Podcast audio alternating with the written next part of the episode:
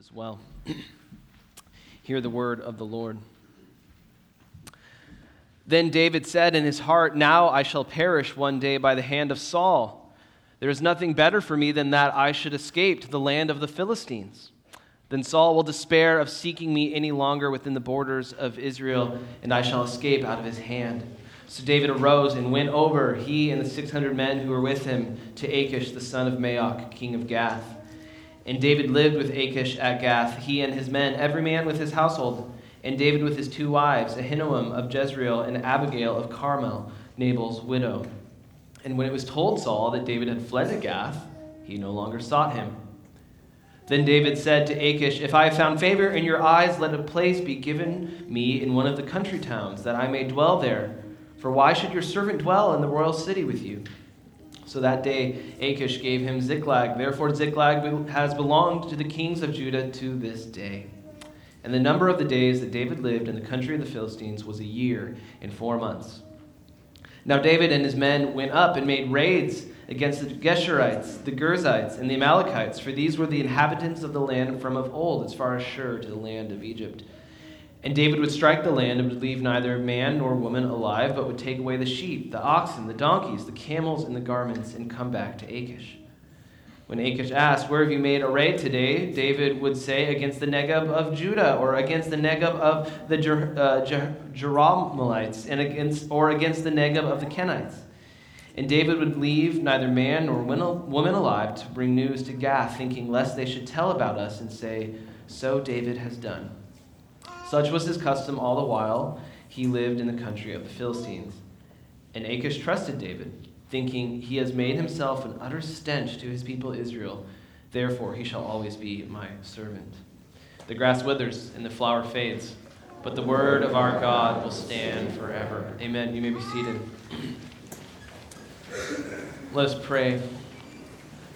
Father, thank you for your word, even for the parts that maybe don't immediately strike us as, as relevant to our lives, we know that all Scripture is breathed out by you and is, and is profitable for our growth in holiness. And so, would you use this time to teach us and comfort us and direct our lives according to your will? We pray these things in Christ's name. Amen. Amen. Well, on the surface, this text may seem like a bit of a lull in the narrative sort of this odd digression in David's rise as king of Israel. And it may seem, even to us, a little bit away from the point of our Christian walk. You know, there's not much of a moral example here to follow, there's not even a mention of God at all in this whole passage.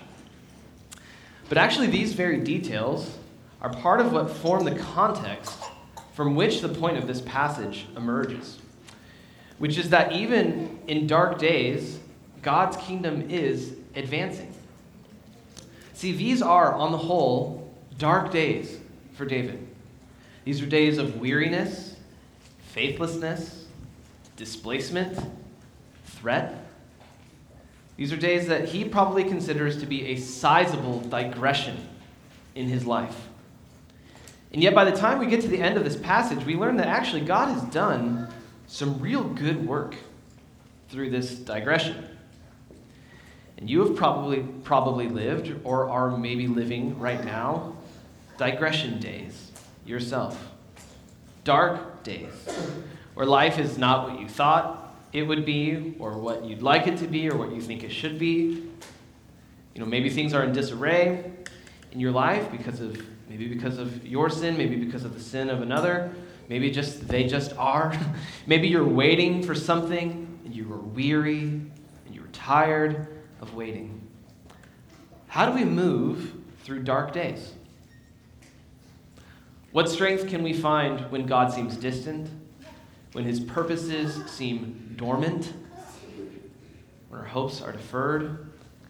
Or when, or when we are just plain sad and at our wits' end?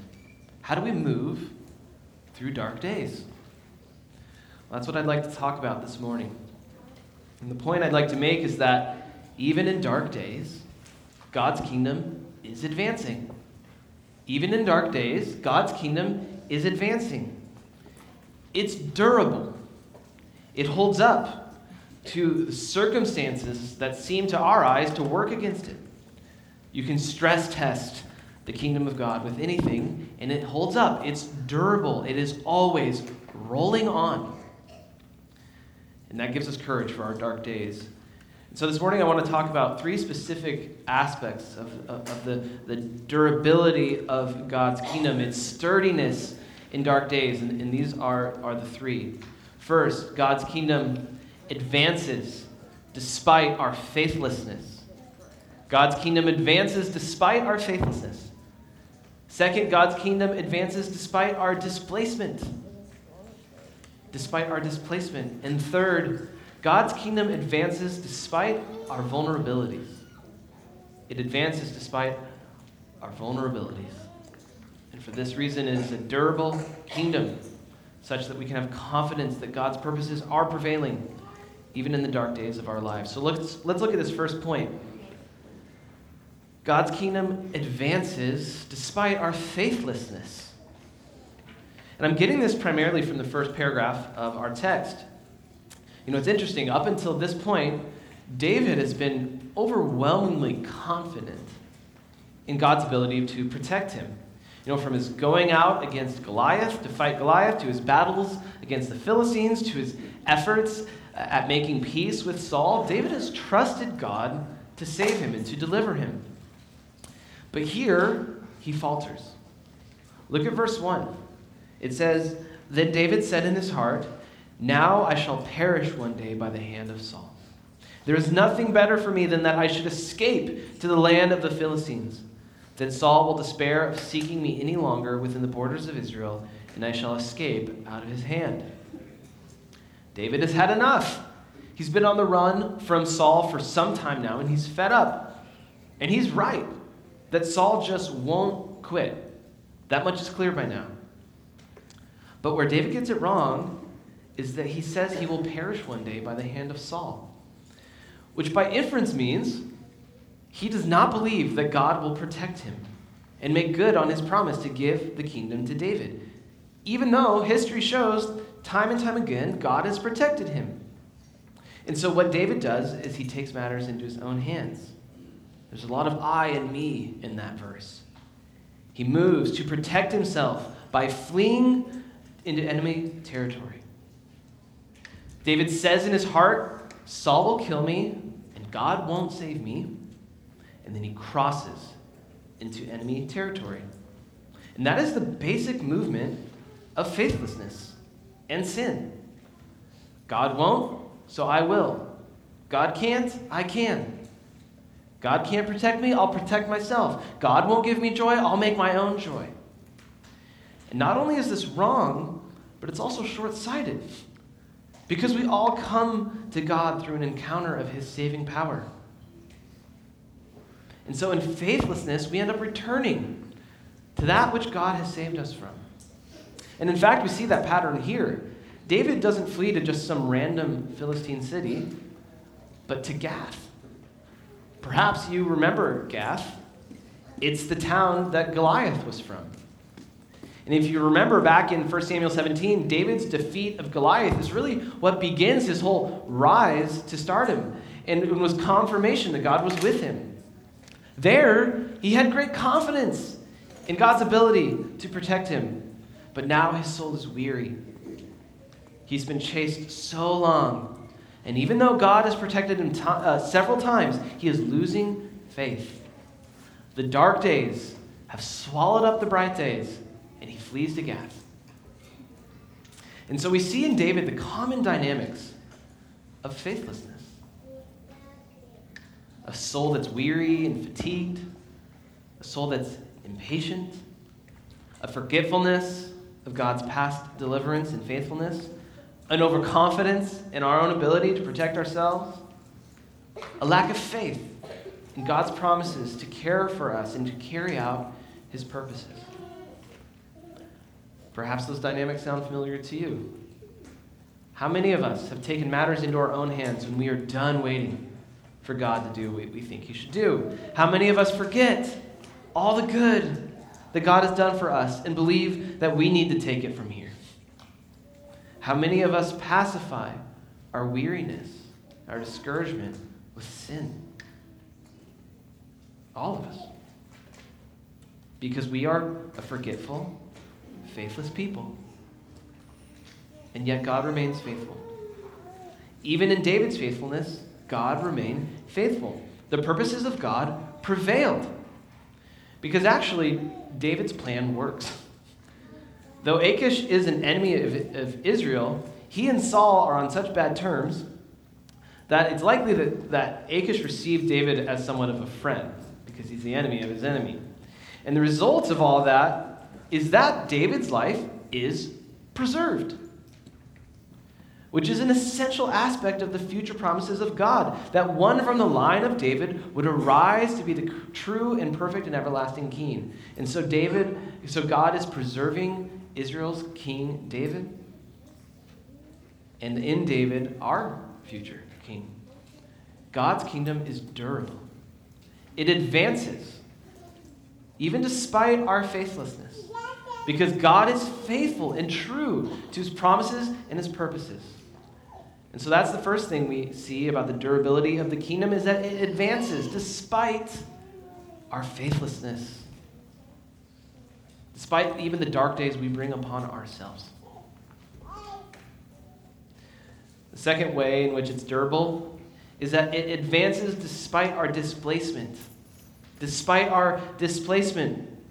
That is, when your life seems to be going nowhere or going even in the wrong direction, indeed, even then, the kingdom is still moving forward. And we see this in the middle paragraph of our passage where David deceives uh, King Achish into giving him territory sort of in the outskirts of town. Now, a brief word on David's behavior in this passage. Here is a, a great example of of one rule of Bible reading, especially when you're in narrative, which is that just because the good guy does something, and just because it works, doesn't mean it's commended as a moral example to follow. Not everything in the Bible is a moral recommendation or example. Most of David's behavior in this passage is not worthy of imitation. So, for example, here in verse 5, David is feigning humility when he says, Why should your servant dwell in the royal city with you? He's trying to, to lower himself in Achish's eyes and present himself as, a non threat. You know, hey, look, just let me be out in the country and out of your way, and you won't have to worry about anything. But the whole reason David does that, as we'll see in the next paragraph, is so he can raid neighboring territories without being caught. And so David is being deceptive here. And although he's going to make use of his freedom in the outskirts of town, David is being deceptive. And yet, God works through it, which is part of the point here. That God is working even in David's displacement and exile, even through David's deception, to advance the kingdom. And the way in which the kingdom is, is advancing here is that God is expanding Israel's rule in the land. Because actually, this, this territory of Ziklag that David is, is given by uh, King Achish actually already belonged technically to Israel. They just had not yet taken control of it. So, way back in the book of Joshua, when God's people entered the promised land, the land that they were supposed to go in and possess and drive away their enemies, that land is divided among the tribes, and the area of Ziklag was divided between the tribes of Simeon and Judah. And so, what's happening here is that through David's displacement in enemy territory, he actually comes to assume control of the land that God had promised to Israel. And it's belonged to the kings of Judah as of the time of the writing of this narrative. And I find this quite remarkable. You know, David is a far cry from Jerusalem, where he's supposed to be reigning. And I imagine that at some point, as he's way out in the Ziklag, middle of nowhere, surrounded by his enemies, he might be thinking to himself, what on, what on earth am I doing here? Why these wasted months? But God was, even in his displacement, advancing the kingdom by granting control of the land that was promised to Israel. What David may have seen as wasted years or months were actually fruitful ones. Perhaps you are in currently what seem to you wasted years. Years of displacement, not geographically, but spiritually or relationship or, or just your life circumstances are not what you expected them to be. They make no sense to you. And you're wondering why these wasted years. Maybe you're waiting on a spouse or waiting on a child. You're waiting on some spiritual fruit. You're weary of battling sin and losing. You're waiting on a career change. You're waiting on a, a certain relationship to be restored. Whatever it is, we all know these years that we consider wasted years. But what if actually these years are ones in which the kingdom is advancing in our lives and we just can't see it? And by that, I don't mean that all of our circumstances are working out exactly like we want them to, but that God is doing something good, even if we can't see it. Years ago, a friend and I were talking to a college professor about this exact thing about you know how to handle frustration of not knowing where life is heading and, and how to you know uh, and, and how to know what to do what's next and just wanting everything to just line up perfectly as 20 year olds in college expect life to be. And he told us for uh, he told us about how for so long he had wanted to be a missionary and a bible teacher but you know he, he had a he had a family and he needed to provide for them and the timing just wasn't right the opportunity wasn't there and so he became a banker and for about 10 years, he was a banker. And so often he would think during those years, what am I doing here? This is so useless. This is so far from my calling. Well, eventually, an opportunity came to come on staff at a Bible college outside of Athens, Greece. And they needed somebody who could handle the finances as well as do some teaching. And here was a banker with 10 years' experience and a seminary degree. God was preparing him to join the school. And he summed up the story in this short motto for us, which is this that in God's economy, nothing is wasted. In God's economy, nothing is wasted. That is, God uses everything. He uses everything. All the seasons, all the ups and downs, the disappointments, the failures, the trials, all of them God weaves into the story that he is writing. And we don't always see how these things get used. Sometimes we get glimpses, a lot of times we don't. But the promise is that they are used. Romans 8 tells us this. And we know, we know that for those who love God, all things work together for good, for those who are called according to his purpose. That is, God is accomplishing his purposes in all things, even the disappointments of our lives. And so I would, I would encourage you, if you feel like you are living or have lived wasted years, to see them differently than that. To believe that God uses everything that what you thought were wasted years may, in fact, have been sowing years for a harvest yet to come. Maybe God was preparing you then for something that you haven't even yet come to, but you will see it. Or perhaps you won't. You won't. But God has, God's word is true. He works all things together for good. So we're learning about the durability of God's kingdom. How even in dark days, God's kingdom is advancing. It advances despite our faithlessness. It, ex- it advances despite our, dis- our, our displacement and even in our disappointments. And finally, it advances despite our vulnerabilities. It advances despite our vulnerabilities. A third way in this story in which the kingdom of Israel advances is through the defeat of some of their enemies, even while David is in this fairly vulnerable position.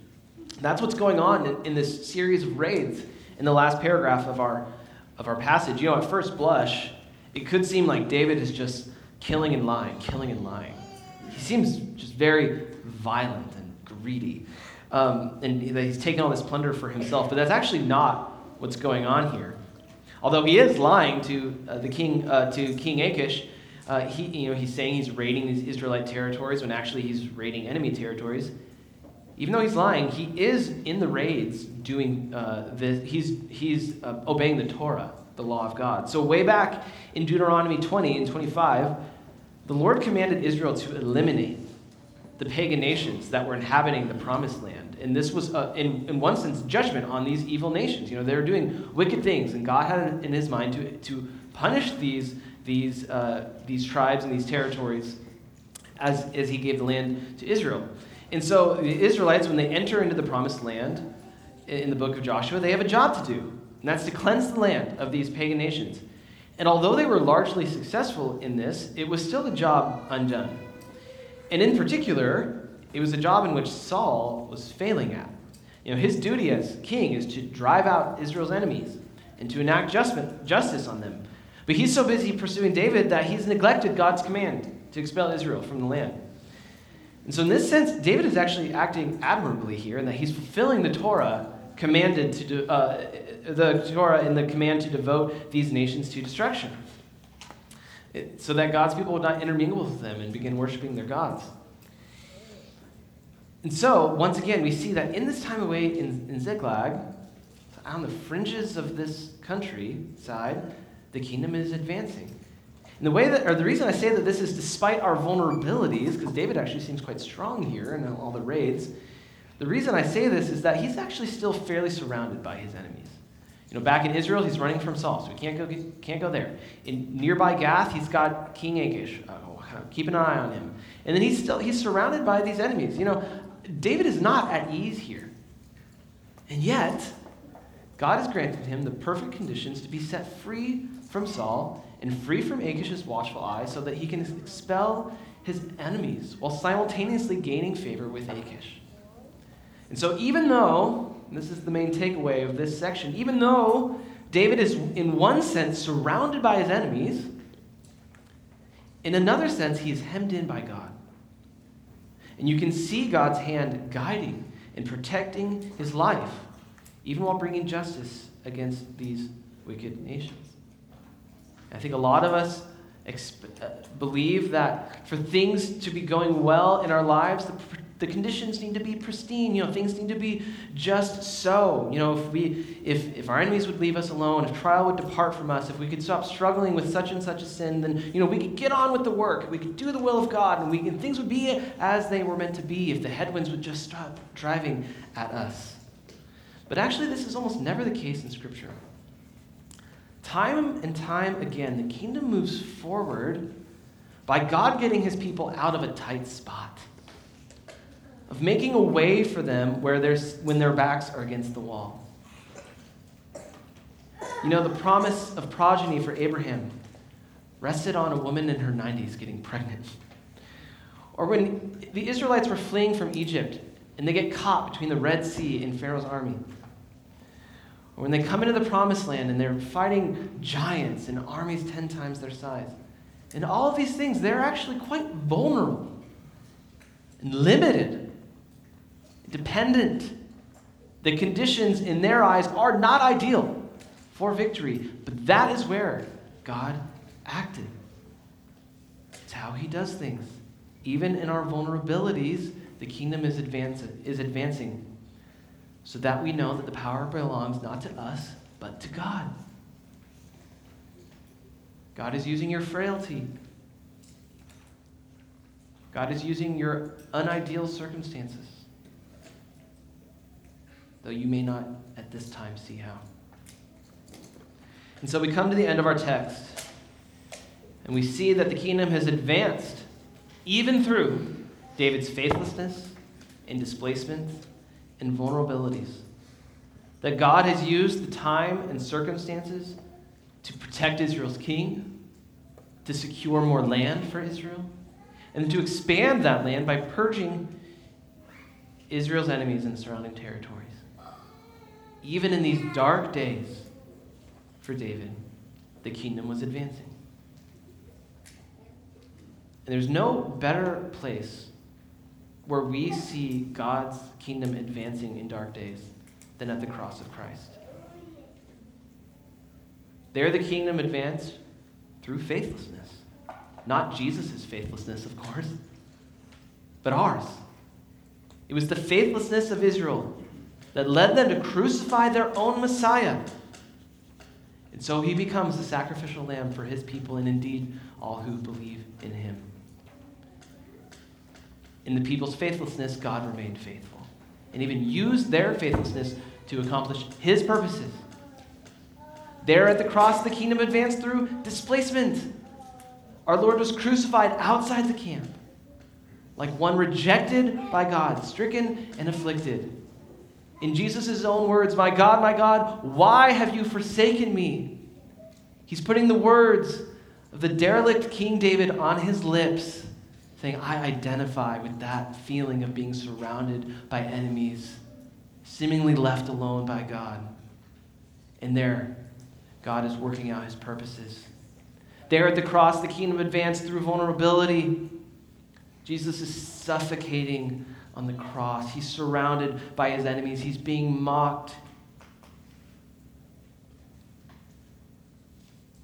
Our Lord has known weakness. He entered weakness to accomplish the purposes of God in our salvation. God's crowning work of salvation happened on a dark day. The darkest day. And in the darkness, Christ remained for three days. And even then, the kingdom was advancing. And then the darkness ended. And Christ emerged from the dark tomb, and light entered in. And in Jesus' resurrection, we see God achieve the same things that he did for David in this passage, but in their full and everlasting form. What does God do in the resurrection? He secures for us an everlasting king. He secures for us a land, a place in the new heavens and the new earth where by our participation in the resurrected and ascended one, we have a place to go, land forever. And he gives victory over our enemies of sin and death and Satan. And so those who are in Christ stand in an everlasting and durable kingdom. It cannot be shaken, it cannot be thwarted, it cannot be swallowed by darkness because Christ has overcome the darkness. Darkness is swallowed up in the resurrection of Christ. And so, if you are in Christ, the dark days are for you a trial to endure, they are not the end. And so, here I want to land with some application, namely, two things. The first is I encourage you to learn to look beyond your life with confidence. Look beyond your life with confidence. By this I mean you need to know that if you are in Christ, you are part of something much bigger than your life, and bigger than your circumstances, and more lasting than your circumstances. And that's something the kingdom of God will not fail. It won't. And in fact, your life is caught up in that kingdom. Such that to look around at the circumstances of your life and to say, I know God's kingdom is advancing if things are going well for me, is not true.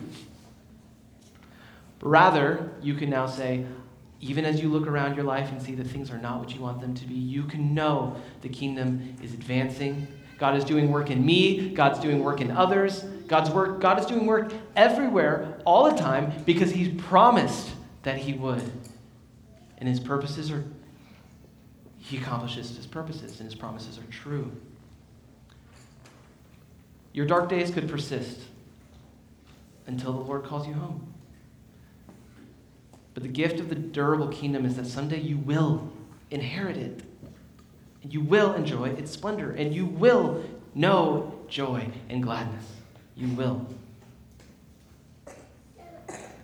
A second point of application I urge for you is that you learn to look upon your life with curiosity.